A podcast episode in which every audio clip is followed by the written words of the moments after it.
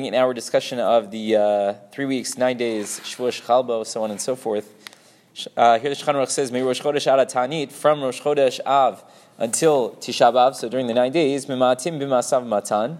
We limit the amount of business that we do. We discussed that yesterday. Shel simcha, and we also don't engage in building that is for the purpose of happiness. What do we mean by, by that? What is building for the purpose of happiness? It says, "Geon beit chatanut livno." There was a minhag back in the day that if you were marrying off a child, so you also built them a house. It's a pretty good deal. Still have this community uh, like in the five towns, but uh, let's say, let's say, so uh, that would be considered a binyan shel simcha, or binyan shel tzior v'kior. He says, or even uh, doing some sort of uh, adding to one's house uh, with you know adding to the aesthetic of uh, the house. Let's say uh, changing the color, right, the painting, so on and so forth.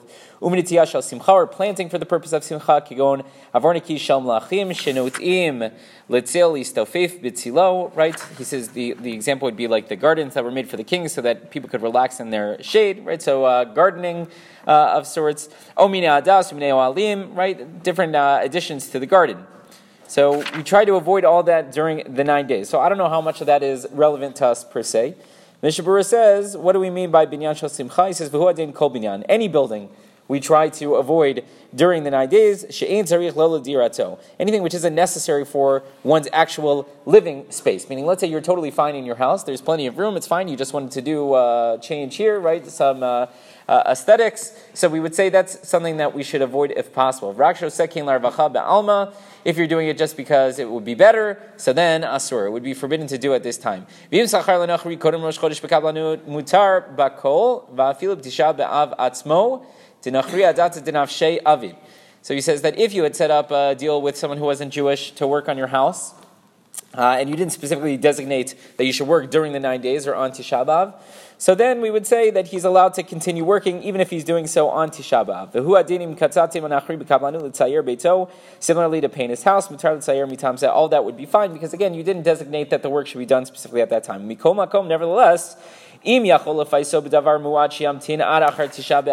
you're somehow able to pay him a little bit so that he doesn't work during the nine days, he doesn't have to work until after Tisha B'Av. So then, tavo alav bracha. That would be uh, all the better. Okay, so those are uh, things to consider. We'll consider a few other details um, this evening, God willing. But uh, again, uh, all these are general categories are obviously going to be different stories case by case, right? It, the project started uh, in April and now it's still going, right? So it doesn't necessarily mean you're going to have to stop, so on and so forth, right? So lots of different factors uh, to consider, right? Someone has a baby, now they need more room in their house, so on and so forth. So don't necessarily assume that whatever project you have going on can't happen. If you have any specific questions, make sure you ask them, and we'll try to get to uh, the uh, proper psak.